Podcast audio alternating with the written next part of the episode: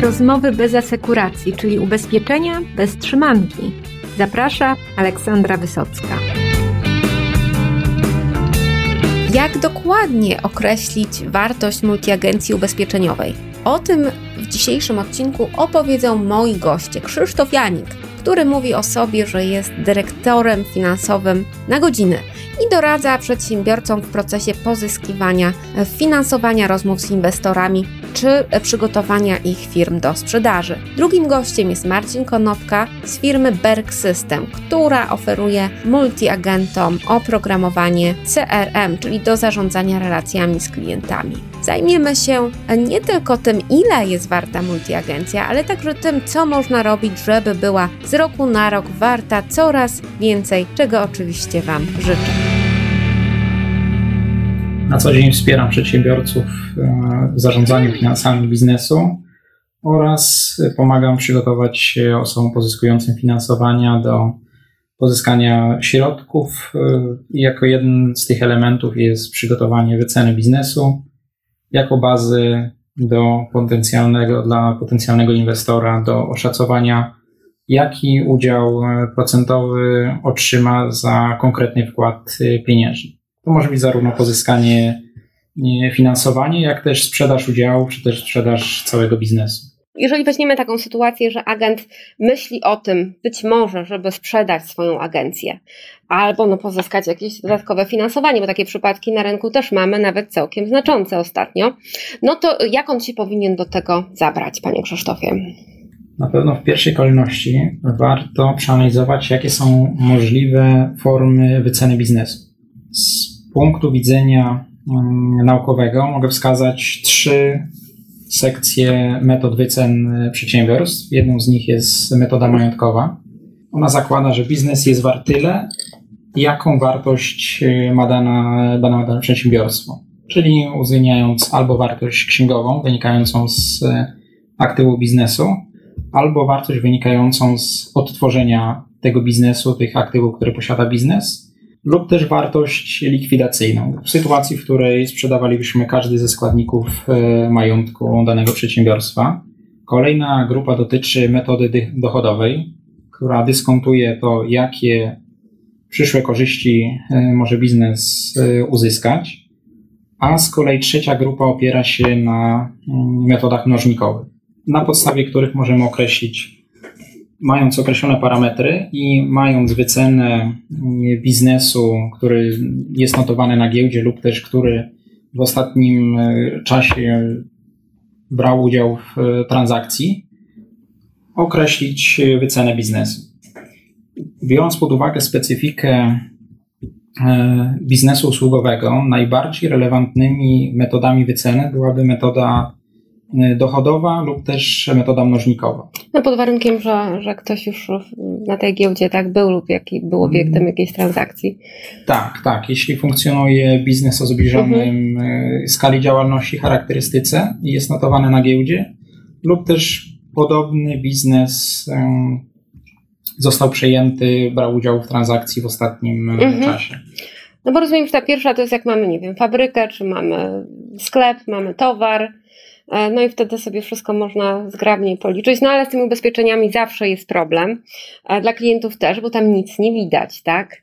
Jest, mamy agenta ubezpieczeniowego, który tam ma teczkę lub laptop i tak dalej. Gdzieś wynajmuje sobie, dajmy na to, powierzchnię biurową. W leasingu ma swoje auto e, zatrudnia, ma jakieś tam owce, które albo mają własną działalność gospodarczą i tak dalej. No i co? Czy to znaczy, że ten agent no, nie ma żadnego majątku? Jego agencja, jak, jak ją zmierzyć?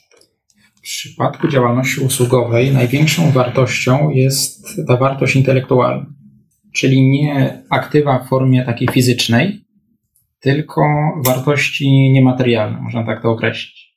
Ale za taką wartością niematerialną jest posiadane know-how, czy wiedza w w jaki sposób pozyskiwać klientów, w jaki sposób generować korzyści od tych klientów, mm, jak, e, jakie dodatkowe usługi oferować, e, produkty oferować tym klientom. To wszystko stanowi wiedzę firmy usługowej, która podlega wycenie.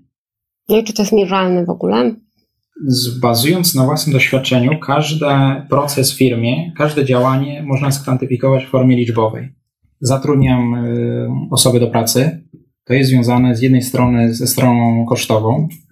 Ponoszę wydatki z tyłu zatrudnienia tej osoby, utrzymania stanowiska pracy, podróży służbowych, y, kosztów związanych z logistyką, ale z drugiej strony ci sami pracownicy są dla mnie też źródłem przychodów odpowiadam za stronę przychodową biznesu.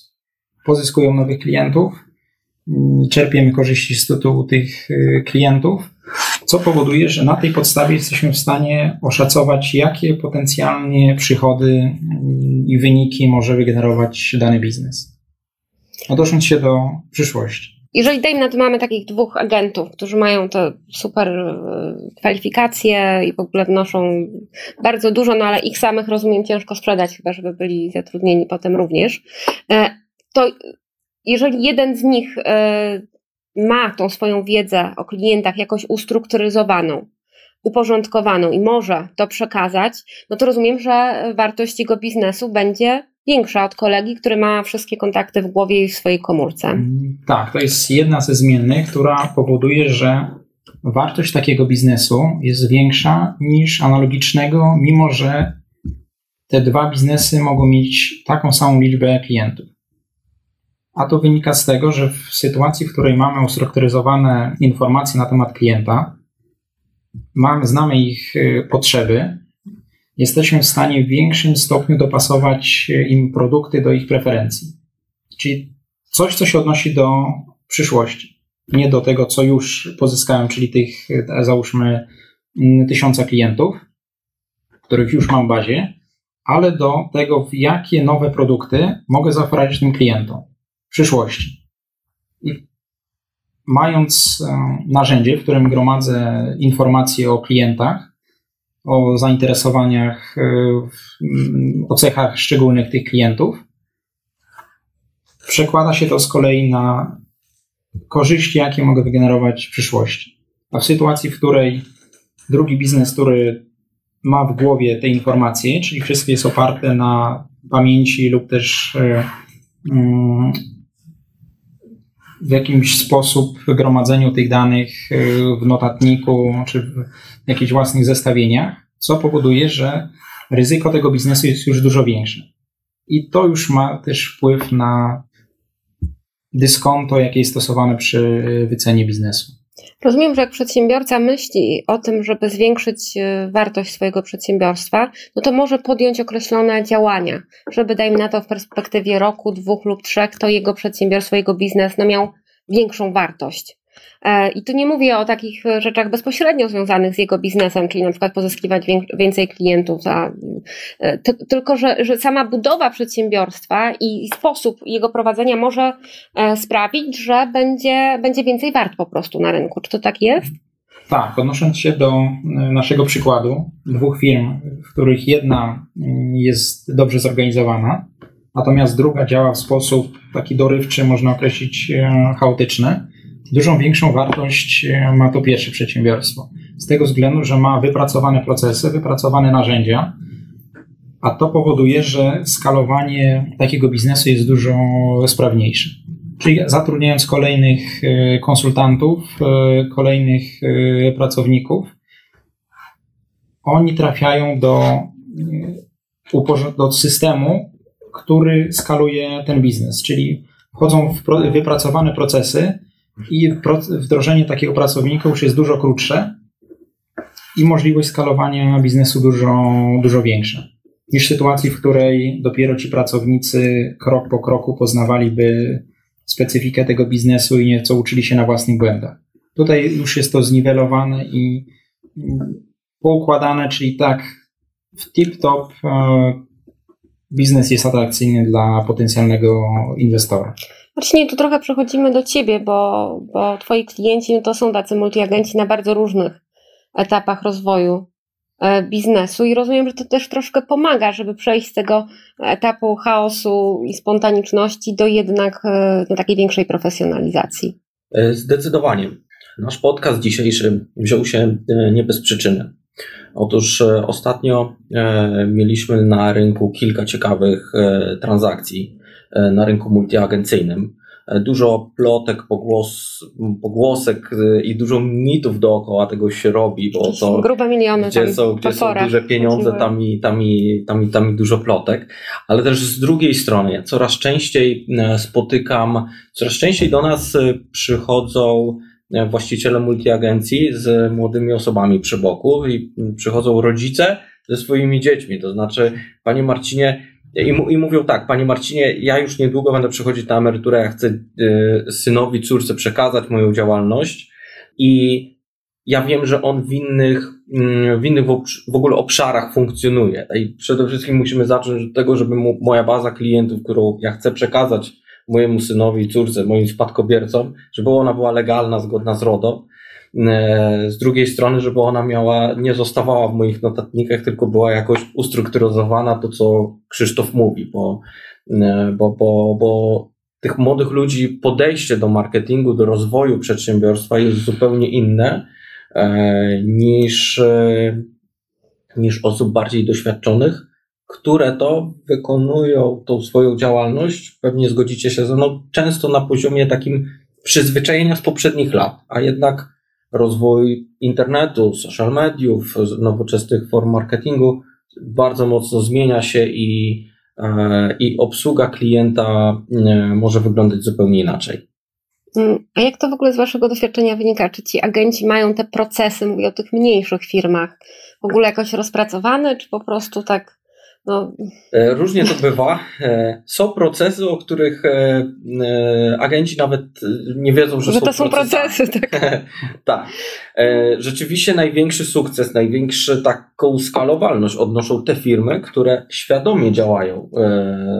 Jakby, bo czym jest proces? Czymś powtarzalnym, uporządkowanym, uporządkowanym elementów tak, to można w kilku słowach określić. Dokładnie, takie, takie coś, co jest powtarzalne. Wówczas można pewnie to zmierzyć, można to usprawnić, można to w jakiś sposób tak. zoptymalizować.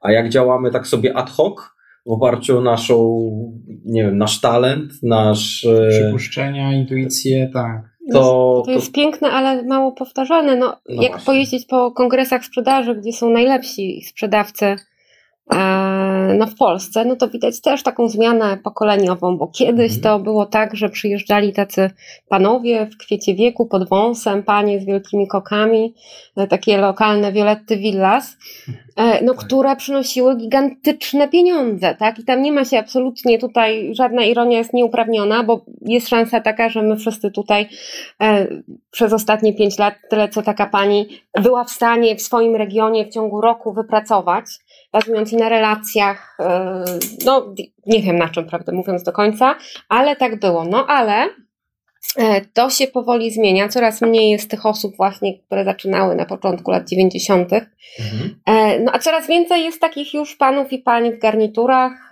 które, którzy budują sieć własnych placówek, tak, którzy mhm. mają, no inwestują, inwestują w IT, i może są mniej tacy zjawiskowo wyjątkowi, e, no ale te ich biznesy zaczynają się rozrastać i to oni coraz częściej e, zdobywają te pierwsze miejsca w konkursach ogólnopolskich sprzedażowych. No wiesz, to pewnie wynika z tego, że sami to jesteśmy w stanie bardzo dużo zrobić, ale takich powiedzmy biorąc stu średniaków, to i tak nas przegonią, zajadą. zajadą, bo mają więcej czasu, więcej, jak my mamy 8 godzin czy 10 godzin w ciągu doby, to e, nawet z małymi umiejętnościami sprzedażowymi, czy, czy, czy z małymi umiejętnościami, ale 100 pracowników, to to może dużo, dużo, dużo więcej zdziałać niż, e, niż my tutaj wzięci. E, myślę sobie, że, ale jakby nie można to, to nie jest kwestia tego, żeby powiedzieć, coś jest dobre, coś jest złe. Zauważamy taki trend, którym, e, którym są konsolidacje, którym są e, przekazywanie dzieciom e, biznesu multiagencyjnego i firmy, które, które są zarządzane świadomie, to znaczy można podjąć świadome działania, nie wiem, Krzysztof, czy się zgodzisz, ale można podjąć świadome działania, żeby w perspektywie 3-5 lat ten, e, to multiagencja, którą tworzymy, to przedsiębiorstwo, które tworzymy, było atrakcyjne do, e, sprzeda- do odsprzedania, atrakcyjne do przekazania e, w spadku dzieciom, które będą dalej kontynuować nasze dzieło. Tu poruszyliśmy bardzo dobry temat, a mianowicie oceny, czy biznes jest gotowy do sprzedaży dla inwestora, czy też do przekazania mm, kolejnym potomkom. Tajemnicą Polychanela jest, że jeśli drugie pokolenie, mm, które przejmuje schedę w biznesie, nie doprowadzi do bankructwa tego biznesu, to trzecie przyczyni się do znacznego jego rozwoju. I najgorszy jest właśnie ten y, drugi etap, y, to drugie pokolenie, które przejmuje schedę w y, rodzinnym biznesie, ale odnosząc się właśnie do oceny, na ile biznes jest atrakcyjny dla potencjalnego inwestora, można sobie zadać jedno pytanie. Co by się stało w sytuacji, w której wyjechałbym na sześciomiesięczne wakacje? Czy po tych sześciu miesiącach biznes dalej by funkcjonował? czy byłoby totalny rozgardiaż i zostałyby zgliszcza. Ja nikogo z nas tutaj nie zapytam tego, żeby nas nie stresować. Czy, u nas, co, w naszych firmach by się działo. Ale w każdym razie odnosząc się do pytania i do, do klubu naszej dzisiejszej dyskusji, w sytuacji, w której biznes jest na tyle poukładany, na, posiada narzędzia, w których gromadzi niezbędne dane i informacje o klientach, to nawet nieobecność głównego zarządzającego przez dłuższy czas nie powoduje żadnych rozterek. Czy Twoim zdaniem e, ważniejsze jest zbieranie informacji o kliencie i o tym, co ten klient może w przyszłości kupić, niż to, co ten klient kupił od nas teraz? Dokładnie tak. Dlaczego? W finansach najważniejsza jest koncentracja na przyszłości, z tego względu, że historii już nie zmienimy. Czyli mamy portfel klientów i to, co nas najbardziej interesuje, to to, jakie my korzyści uzyskamy z tego portfela, który już mamy. Czy to, że my go pozyskaliśmy, to nas cieszy, ale już to dostaliśmy. Tak, już było minęło, można określić. Mhm. Prost. A najważniejsze jest to, co będzie w przyszłości tego biznesu. Czy nadal uda nam się utrzymać tych klientów, pozyskać nowych, zaoferować im nowe produkty. Kilka pytań, na które możemy intuicyjnie odpowiedzieć, lub też mając określone informacje i dane. Czy moim e, pierwszym no. pomysłem na zwiększenie potencjału e, multiagencji, takiej przyszłościowo, budowanie marki, marki i przedsiębiorstwa i marki osobistej e, swojej, chociaż skupiłbym się na tej marce przedsiębiorstwa, bo to ma być tak naprawdę potencjalnie e, na sprzedaż. Na sprzedaż. Mhm. Nazwijmy to po imieniu.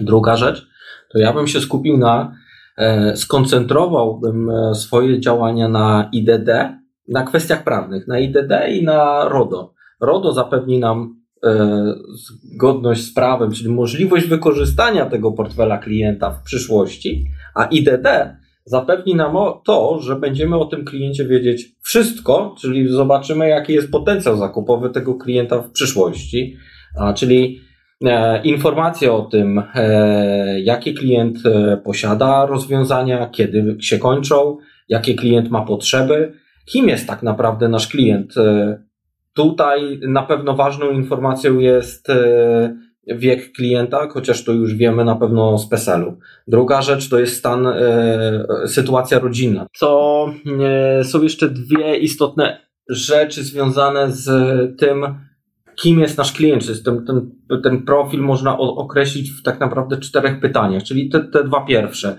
Wiek klienta oraz zawód tego klienta oraz to, czy jaka jest sytuacja e, rodzinna i ile osób jest na utrzymaniu. Dzięki temu agent ubezpieczeniowy nie jest wróżką, a jest e, posiadając podstawową wiedzę ubezpieczeniową o ryzykach ubezpieczeniowych, wie jak potencjalnie jakie rozwiązania ten klient będzie potrzebować e, w przyszłości bliższej i dalszej. No, ja tutaj nawiązując do, do wcześniejszych powiedzi, dodam, że chodzi też o to, żeby ta baza była dostępna, jakbyśmy, dajmy na to, wyjechali na te 6 miesięcy, już nie mówiąc o tym, żebyśmy umarli nagle, to żeby mhm. ktoś mógł się do tego dokopać, do tych wszystkich informacji, tak? O, bo, tak. E, bo jak jest to właśnie w naszej głowie i na 50 notatkach różnych e, i w naszej Noki e, 90-10 czy jakieś tam, e, no to potem będzie, będzie źle. Baza klientów zgodna z RODO z usystematyzowaną, ustrukturyzowaną bazą klientów e, Dawno nie widziałam osoby tak przywiązanej do RODO jak ty, ale to jest e, piękne. No. Ja uważam, że obie, e, obie mm, dyrektywy prawne, czy oba przepisy prawne są tak naprawdę bardzo z korzyścią dla branży. Bo ja od wielu lat mówię o tym, że trzeba tą branżę profesjonalizować. Mówimy o tym, jak, e, jak powiększyć wartość mhm. biznesu ubezpieczeniowego. Mamy tak IDD czyli zbieranie informacji o kliencie w sposób ustrukturowany, nie lubię tego słowa, ustruktur, uporządkowany, dziękuję, e, i zgodny z przepisami, tu przechodzimy do RODO. No i co jeszcze, teraz patrzę tutaj na pana Krzysztofa, co jeszcze może taki przedsiębiorca zrobić, żeby jego przedsiębiorstwo było warte coraz więcej? Pierwszym elementem jest plan rozwoju tego przedsiębiorstwa. Czyli w jakim kierunku chce się rozwijać, w których punktach otwierać oddziały, jakie nowe produkty oferować, w jaki sposób stymulować obecnych klientów do odnawiania polis, do wykorzystania nowych produktów, łącząc te wszystkie elementy, jaki jest koncept biznesowy. Koncept biznesowy nieobecny, tylko ten odnoszący się do przyszłości. Z takich elementów może być stałe budowanie przewagi konkurencyjnej ponad e, inne agencje, budowanie relacji, czyli już inwestowanie w ludzi. Jest jako kolejny element inwestowanie w ludzi, inwestowanie w narzędzia, usprawnienie pracy tych osób, aby taki agent mógł jak najbardziej efektywnie mm, działać w ramach dostępnych 8 godzin pracy. A narzędzia gromadzące informacje stanowią jeden z elementów, który usprawnia tę pracę. Tak, biznes się dynamicznie zmienia, konkurenci szybko wyciągają wnioski, analizują. Coraz większym stopniu istotne jest to, jakie nowe rozwiązania będziemy wdrażać, w jaki sposób będziemy budować tą e, przewagę konkurencyjną, a w sytuacji, w której mm, głównym, główną wartością biznesu są ludzie, którzy są e, zatrudnieni w działalności usługowej, jednym z elementów, na które warto zwrócić uwagę, jest budowanie relacji. Czy też z czym się wiąże budowanie relacji? Właśnie z posiadaniem informacji na temat danej osoby. Dzięki temu jesteśmy w stanie dostosować komunikaty, produkty, mm, podejście do danego klienta. I z pomocą tej przychodzą ustrukturyzowane informacje i dane e, dotyczące tych klientów. No tutaj wracamy do naszego oprogramowania, tak, bo cały czas się ten CRM jako źródło szczęścia e, i, i, i rozwoju biznesu, no, no nie da się rozwijać biznesu bez już bez, A bez technologii tak. teraz już jest to bardzo trudne. Jeszcze może było możliwe nie tak dawno, ale chyba teraz już nie jest możliwe. Ja, a ja z kolei bym tutaj od siebie dodała, że jak jeździcie na te właśnie kongresy sprzedażowe, to zapiszcie sobie, chyba że tam sami jesteście na podium, to, to wtedy w ogóle już wiecie, jak, co robić, ale jeżeli nie jesteście w E, pierwszej dziesiątce, to zapiszcie sobie, kto tam jest i przypatrzcie się tym biznesom, którym rzeczywiście się udaje, które są jakby z waszej półki, które sprzedają te produkty, które wy sprzedajecie i co oni takiego robią, co może wy też możecie robić. Ja zapisałem sobie ten cytat z ciebie, CRM jako źródło szczęścia. Ja chyba będę. Tak, wytatuujesz sobie tak. Na kalendarz. No nie no, słuchajcie, możemy sobie żartować, ale czas, czas wielkich segregatorów y, z wielu przyczyn się po prostu kończy i, i, i w towarzystwach ubezpieczeń. No w multiagencjach jeszcze niektórych trochę tych segregatorów jest, ale już coraz mniej. E, no i, i te coraz trudniejsze warunki rynkowe mogą być tak naprawdę dla nas wszystkich impulsem, żeby się sprofesjonalizować, żeby usunąć to, co zbędne, e, no, żeby się skupić na, na tych biznesowych atutach, żeby szukać nowych miejsc rozwoju. Tutaj możemy zareklamować i, e, a tak naprawdę odesłać słuchaczy do naszego poprzedniego podcastu i do artykułów, które się ukazały na na łamach e, Gazety Ubezpieczeniowej o tym, jakie informacje warto zbierać o kliencie e, i jak profesjonalnie budować bazę klientów. No tutaj koniecznie posłuchajcie, przeczytajcie. No a w swoich postanowieniach noworocznych no, uwzględnijcie robienie biznesplanu, bo jak się okazuje, to, to nie, nie robimy tego tylko na początku działalności, ale tak naprawdę każdy kolejny rok planując, niejako musimy zacząć od nowa, bo są nowe warunki rynkowe, nowa sytuacja. E, no i, i to już nie ma tych czasów, że można przez 40 lat być szewcem, który tak samo te buty szyje, jego syn potem będzie tak samo szył, tylko teraz y, no, wszystko się bardzo, bardzo szybko zmienia. Czy w tym kontekście, co my rozmawiamy, jesteśmy w stanie powiedzieć, czy jesteś w stanie, Krzysztof, powiedzieć e, nam, słuchaczom, ile warta jest multiagencja posiadająca, nie wiem, 10 tysięcy klientów? Odnosząc się do Ciężki naszego przykładu dwóch e, przedsiębiorstw, mhm. gdzie jedno posiada 10 tysięcy klientów i drugie posiada 10 tysięcy klientów, powstaje pytanie, czy te dwa biznesy mają tą samą wartość? Z pomocą tu przychodzi metoda dochodowa, w której określamy, jakie korzyści mogę uzyskać z, przyszłości, posiadając bazę 10 tysięcy klientów. Patrząc wprost, odnosimy wrażenie, że dokładnie taką samą, ale zagłębiając się w większe szczegóły, mając informacje o tym, jakie polisy dotychczas zostały wykupione przez tych klientów, jaki jest e, profil takich klientów, mamy tą bazę, na podstawie której możemy oszacować przyszłe korzyści możliwe do uzyskania z tej bazy klientów. A w sytuacji, w której takich informacji nie posiadamy, nie mamy też żadnej podstawy poza danymi historycznymi, na podstawie której mogliśmy określić wartość tego biznesu. Całość sprowadza wyceny biznesu o profilu A, który jest poukładany, lub biznesu B, który działa mm, w sposób e, intuicyjny, sprowadza się do określenia, jakie przychody i koszty będzie generował ten biznes w przyszłości. I to stanowi dla nas bazę do wyceny metodą dochodową gdzie w punkcie naszym startowym zero biznes A posiada 10 tysięcy klientów i biznes B posiada 10 tysięcy klientów, z tym, że biznes B dynamicznie się rozwija w ostatnim czasie. I przed tych klientów przyrasta 10% kwartał do kwartału, natomiast y, biznes A utrzymuje tę samą liczbę klientów od, od kilku lat. Mhm. I wówczas wartość e, będzie różna, jed, będzie różna tych, e, tych biznesów. No i 10 tak tysięcy, nie wiem, e, salonu Skody klientów i salonu BMW też będzie prawdopodobnie miało inną wartość. Tak, możemy przyjąć. Hmm. A w jaki, zagłębianie się w szczegóły. A y, jak daleko w przyszłość możemy wybiec? To znaczy, jeżeli mamy 10 tysięcy klientów, to patrzymy, co oni, y, jaki jest ich potencjał zakupowy na rok, dwa, trzy, pięć, dziesięć? Jaki odcinek czasu powinniśmy sobie przyjąć? W wycenie przyjmuje pięcioletni horyzont czasu mhm. prognozy stanowiącej bazę do wyceny biznesu. Natomiast e, jesteśmy świadomi, że najbliższy rok, dwa lata możemy zaprognozować z dużym prawdopodobieństwem, natomiast kolejne lata stanowią taki wish thinking w zakresie przychodów i kosztów. Mhm. I tutaj pojawia się słowo klucz, e, o którym już wcześniej rozmawialiśmy, czyli dyskont. Tak, spodziewałam się tego.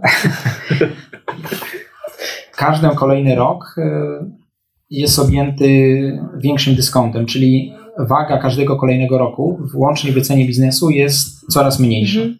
Co powoduje, że ten pierwszy rok e, jest najistotniejszy z punktu widzenia wyceny biznesu, a każdy kolejny stanowi już no, element o mniejszym e, udziale w e, wartości wyceny biznesu metodą dochodową. No dobrze, rozumiem, że jak ktoś by chciał to tak zrobić na poważnie, no to może pójść do specjalisty, tak? E, I, i, i taki swój biznes po prostu wycenić, tak, tak. Myślę, że to przy przygotowywaniu materiałów dla inwestorów, dla potencjalnych nabywców, posiadanie profesjonalnej wyceny będzie niezbędne. Z tego względu, że podczas takiego procesu transakcyjnego inwestorzy zadają dużo szczegółowych pytań bazowych, na podstawie których e, szacują wartość tego biznesu. A w sytuacji, w której biznes jest dobrze przygotowany, zna odpowiedzi na te pytania, zyskuje wiarygodność w oczach inwestora. Mhm. A tak na potrzeby własne, tak na potrzeby też informacyjne swoje, multiagencja, jest jakiś po prosty wzór na to, żeby, czy metoda jakby oszacować tą wartość? Fajnie, że o tym wspomnieliśmy. To jest jeden z elementów budowania wartości firmy. Czyli na bieżąco oceniam dla własnych potrzeb zarządczych, jaką wartość ma mój biznes. No ciekawe, czy... No to teraz wyjmujecie te zeszyciki i, i notujecie, tak? Na dzień dzisiejszy mogę wycenić biznes bazując na obecnie podjętych decyzjach, czyli planuję utrzymanie tego oddziału, kolejnego oraz wdrożenie trzeciego w, mhm. ramach prowadzonej działalności. I na tej podstawie tych planowanych decyzji oraz już podjętych dokonuję wyceny tego biznesu. Mijają kolejne miesiące, sytuacja na rynku się zmienia, pojawiają się nowe koncepcje biznesowe i z automatu dookreślam, jakie korzyści mogę z tego tytułu uzyskać. I sprawdzam, jak te nowe decyzje wpłyną na zwiększenie wartości biznesu. A jak z tym wzorem? Bo tutaj czekamy na wzór, taki prosty, który zapiszemy i wszystko będziemy wiedzieć. Nie ma tak? Taki wiesz. Taki, taki ilość prosty. klientów dwa razy, dwa razy jakiś trzy, współczynnik daje. Do kwadratu. Tak. I pierwiastek z tego. No muszę przyznać, że gdybym podał taki prosty wskaźnik, to byłoby nowe. miałbym ból głowy i mógłbym nie spać w nocy, z tego względu, że wycena jest zbyt złożonym procesem, aby można było to ująć w proste ramy. Bardziej uproszczona forma sprowadzałaby się do wykorzystania innej metody niż tą, którą my dotychczas omawialiśmy. Okay. Mianowicie metody mnożnikowej, hmm. gdzie jako jeden z elementów mnożnika określamy liczbę klientów na dany moment. Mamy biznes, e, który jest notowany na giełdzie, załóżmy hipotetycznie. Nie, no, żartowałam. tak. no ja szukałem. Poznać tak. wyniki jednego oddziału e, PZU, aby faktycznie to stanowiło relevantną ocenę. Mhm. Mamy biznes notowany na giełdzie, który jest każdego dnia e, notowań wyceniany mm, poprzez, przez inwestorów. I załóżmy, że biznes posiadający 10 tysięcy mm, klientów jest wyceniany e, na giełdzie na poziomie miliona złotych. Mhm. W sytuacji, w której mm, posiadam 5000 e, klientów, metodą mnożnikową mogę dookreślić, że mój biznes jest wart 500 tysięcy złotych. Stosując pierwszy mnożnik wyceny do wartości, do liczby klientów. No. mając tą informację o własnej zmiennej, ilu mam klientów, może przez. No, tylko musimy mieć tutaj punkt odniesienia, tak, z czymś, z czym sensownie nasze te multiagencje możemy porównać. Czy ja mogę sobie tak policzyć jako inwestor, y, ale branżowy, e, że jeżeli uda mi się 5% w kolejnym roku tego portfela sprzedać ubezpieczenie na życie, to zarobię x pieniędzy, a jak 90% zachowam odnowień ubezpieczenia OC i AC, to zarobię tyle. Czy, czy to może być jakiś, e, ta, ta przyszła prowizja moja być, może być jakąś podstawą do, dla mnie jako inwestora do, do, do wyceny? Marcin dobrze dedukuje, uwzględniając już kolejne parametry, kolejne zmienne, które możemy uwzględnić w wycenie biznesu. Mhm. Mianowicie mam ten portfel 10 tysięcy klientów i wiem, jakie korzyści uzyskiwałem w ostatnich 12 miesiącach, y, mhm. mając ten portfel klientów. I mogę sobie określić, jaka korzyść przypada na jednego klienta w portfelu. Czyli jeżeli ja jestem w stanie potencjalnemu inwestorowi, teraz na odwrót, ja sprzedaję, yy, odsprzedaję mój, moje przedsiębiorstwo. Jeżeli ja jestem w stanie udowodnić, że wznowienia polis ubezpieczeniowych w mojej multiagencji są na poziomie 90%, to jest to konkretna wartość. Yy, jako jeden z elementów yy, mhm. wyceny, tak jest. W sytuacji, w której 90% klientów, tutaj, tutaj mówimy o wskaźniku odejść na poziomie 10%. Czyli w sytuacji, w której określamy sobie, że w 10 tysięcy klientów mm, wygenerowałem zyski netto na poziomie 200 tysięcy, wówczas może, mogę określić, że w kolejnym roku z tej samej puli klientów wygeneruję zyski na poziomie 180 tysięcy. Rozumiem. I ile lat do przodu mogę tak przyjąć? Te dwa czy pięć, tak jak powiedziałeś? W uproszczony sposób e, horyzont czasu najlepiej zachować e, ten sam, ten mhm. pięcioletni okres. Natomiast biorąc pod uwagę, że jest to mocno uproszczona kalkulacja, wówczas ryzyko przyjętych założeń jest dużo większe. I większa stopa dyskonta przyjęta do takich kalkulacji. No, zwróćcie panowie uwagę, że teraz już nawet towarzystwa ubezpieczeń najczęściej mają trzyletnie strategie. Były Mhm. kiedyś pięcioletnie, kiedyś były dziesięcioletnie, a teraz już e, i PZU, i tam Interis, i największe grupy mają trzylet, trzyletni horyzont stawiania sobie celów biznesowych. To się, to, się, to się na pewno zgadza i Mhm. y, zbyt dynamiczny jest y, rynek, sytuacja. Żeby potem można było się rozliczać za pięć lat e, z tego, co się zaplanowało pięć lat po prostu do tyłu. Niemniej jednak e, na rynku widzimy e, właśnie te elementy konsolidacyjne, czyli tak stwierdzam, że e, jakaś multiagencja kupuje drugą multiagencję, czyli wie, jakie są stawki prowizyjne, jaka, jakie, jaki jest możliwość sprzedaży kolejnych produktów. Czyli jeżeli będziemy mieli bazę klientów, która stanowi tak naprawdę podstawę i informacje o tych klientach stanowią podstawę do trochę przewidywania przyszłości, bo wycena chyba jest trochę takim Opiera się tak na zdecydowanie na tym, co biznes czeka, czyli Mhm. na przyszłości.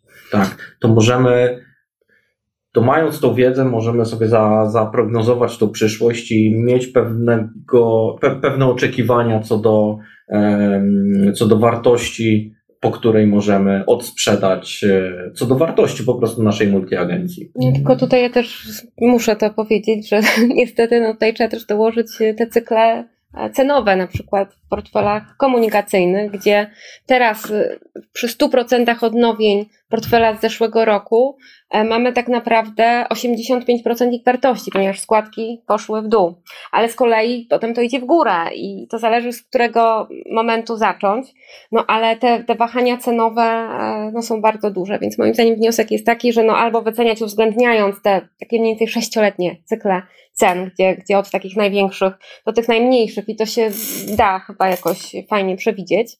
E, No albo kurczę nie bazować wyłącznie na komunikacji, to chyba też Tu zawsze ciekawe jest. pytanie No. e, się zrodziło. E, Czy znaczenie dla takiego portfela klientów ma jakby struktura taka wewnętrzna? Jakie rodzaje usług, produktów ci klienci kupują? Zdecydowanie tak. Też możemy. Może ich lojalność, portfel- czy, czy, czy zaangażowanie takie produktowe?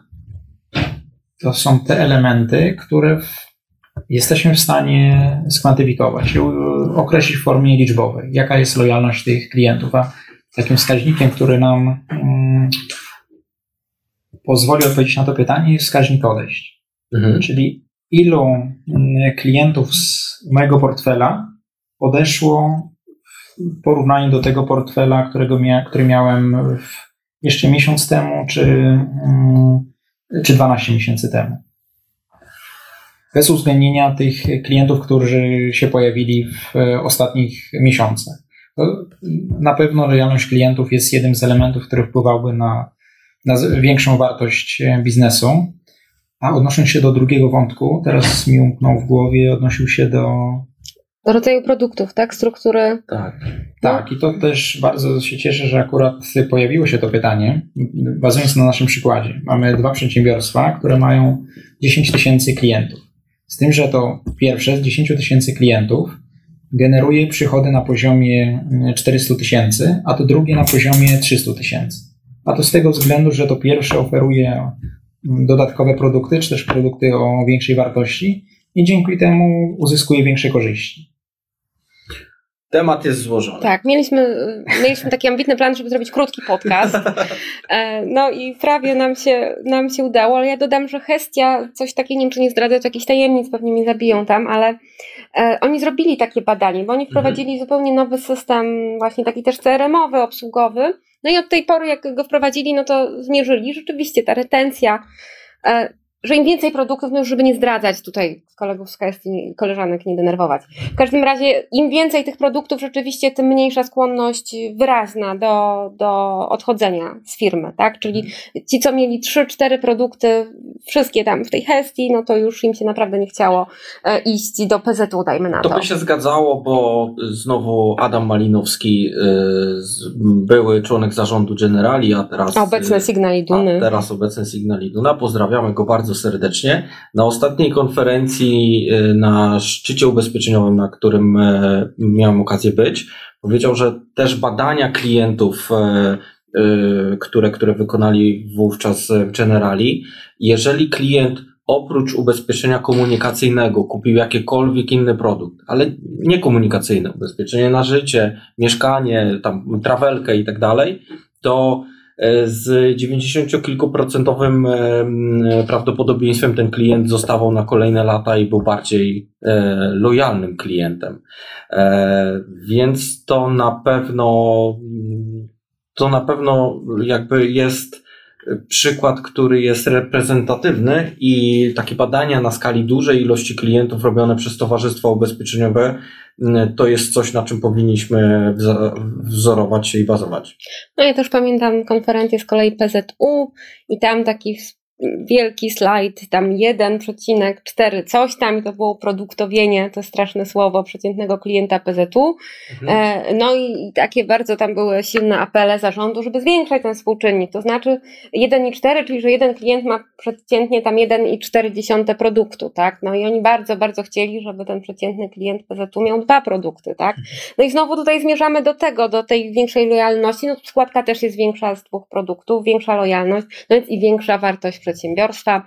No i tym optymistycznym akcentem e, życzymy Wam w przyszłym roku większej wartości Waszych przedsiębiorstw, a to nie tylko kwestia koniunktury, ale także porządku w Waszych biznesach, e, porządnych procesów, dobrze przemyślanej bazy danych. E, no i nie wiem, czegoś jeszcze już tu na koniec, panowie, ostatnie słowo.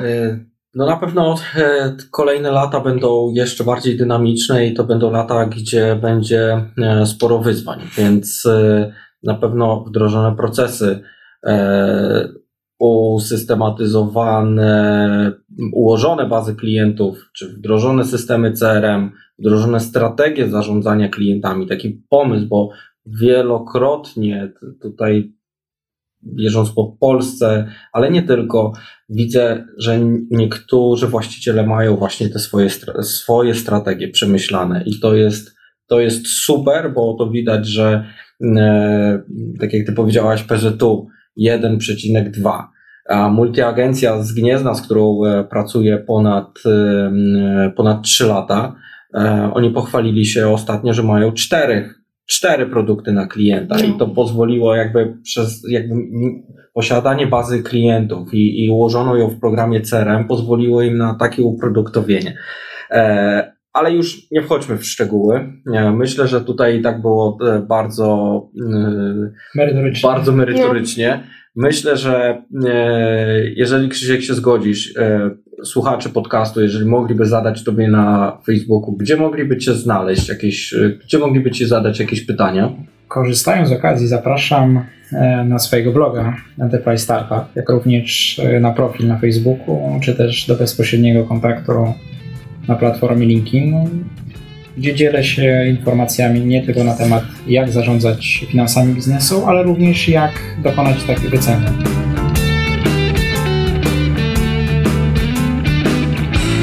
Jak widać, wycena wartości multiagencji ubezpieczeniowej to jest duże wyzwanie. Jednak można zrobić naprawdę dużo, żeby wartość zwiększać i proponuję Wam, żebyście się na tym właśnie skupili, na tej coraz większej profesjonalizacji Waszej działalności. To na pewno z jednej strony Wam ułatwi pracę, z drugiej strony pomoże e, uczynić Wasz biznes jeszcze cenniejszym niż jest teraz. Do usłyszenia w przyszły wtorek.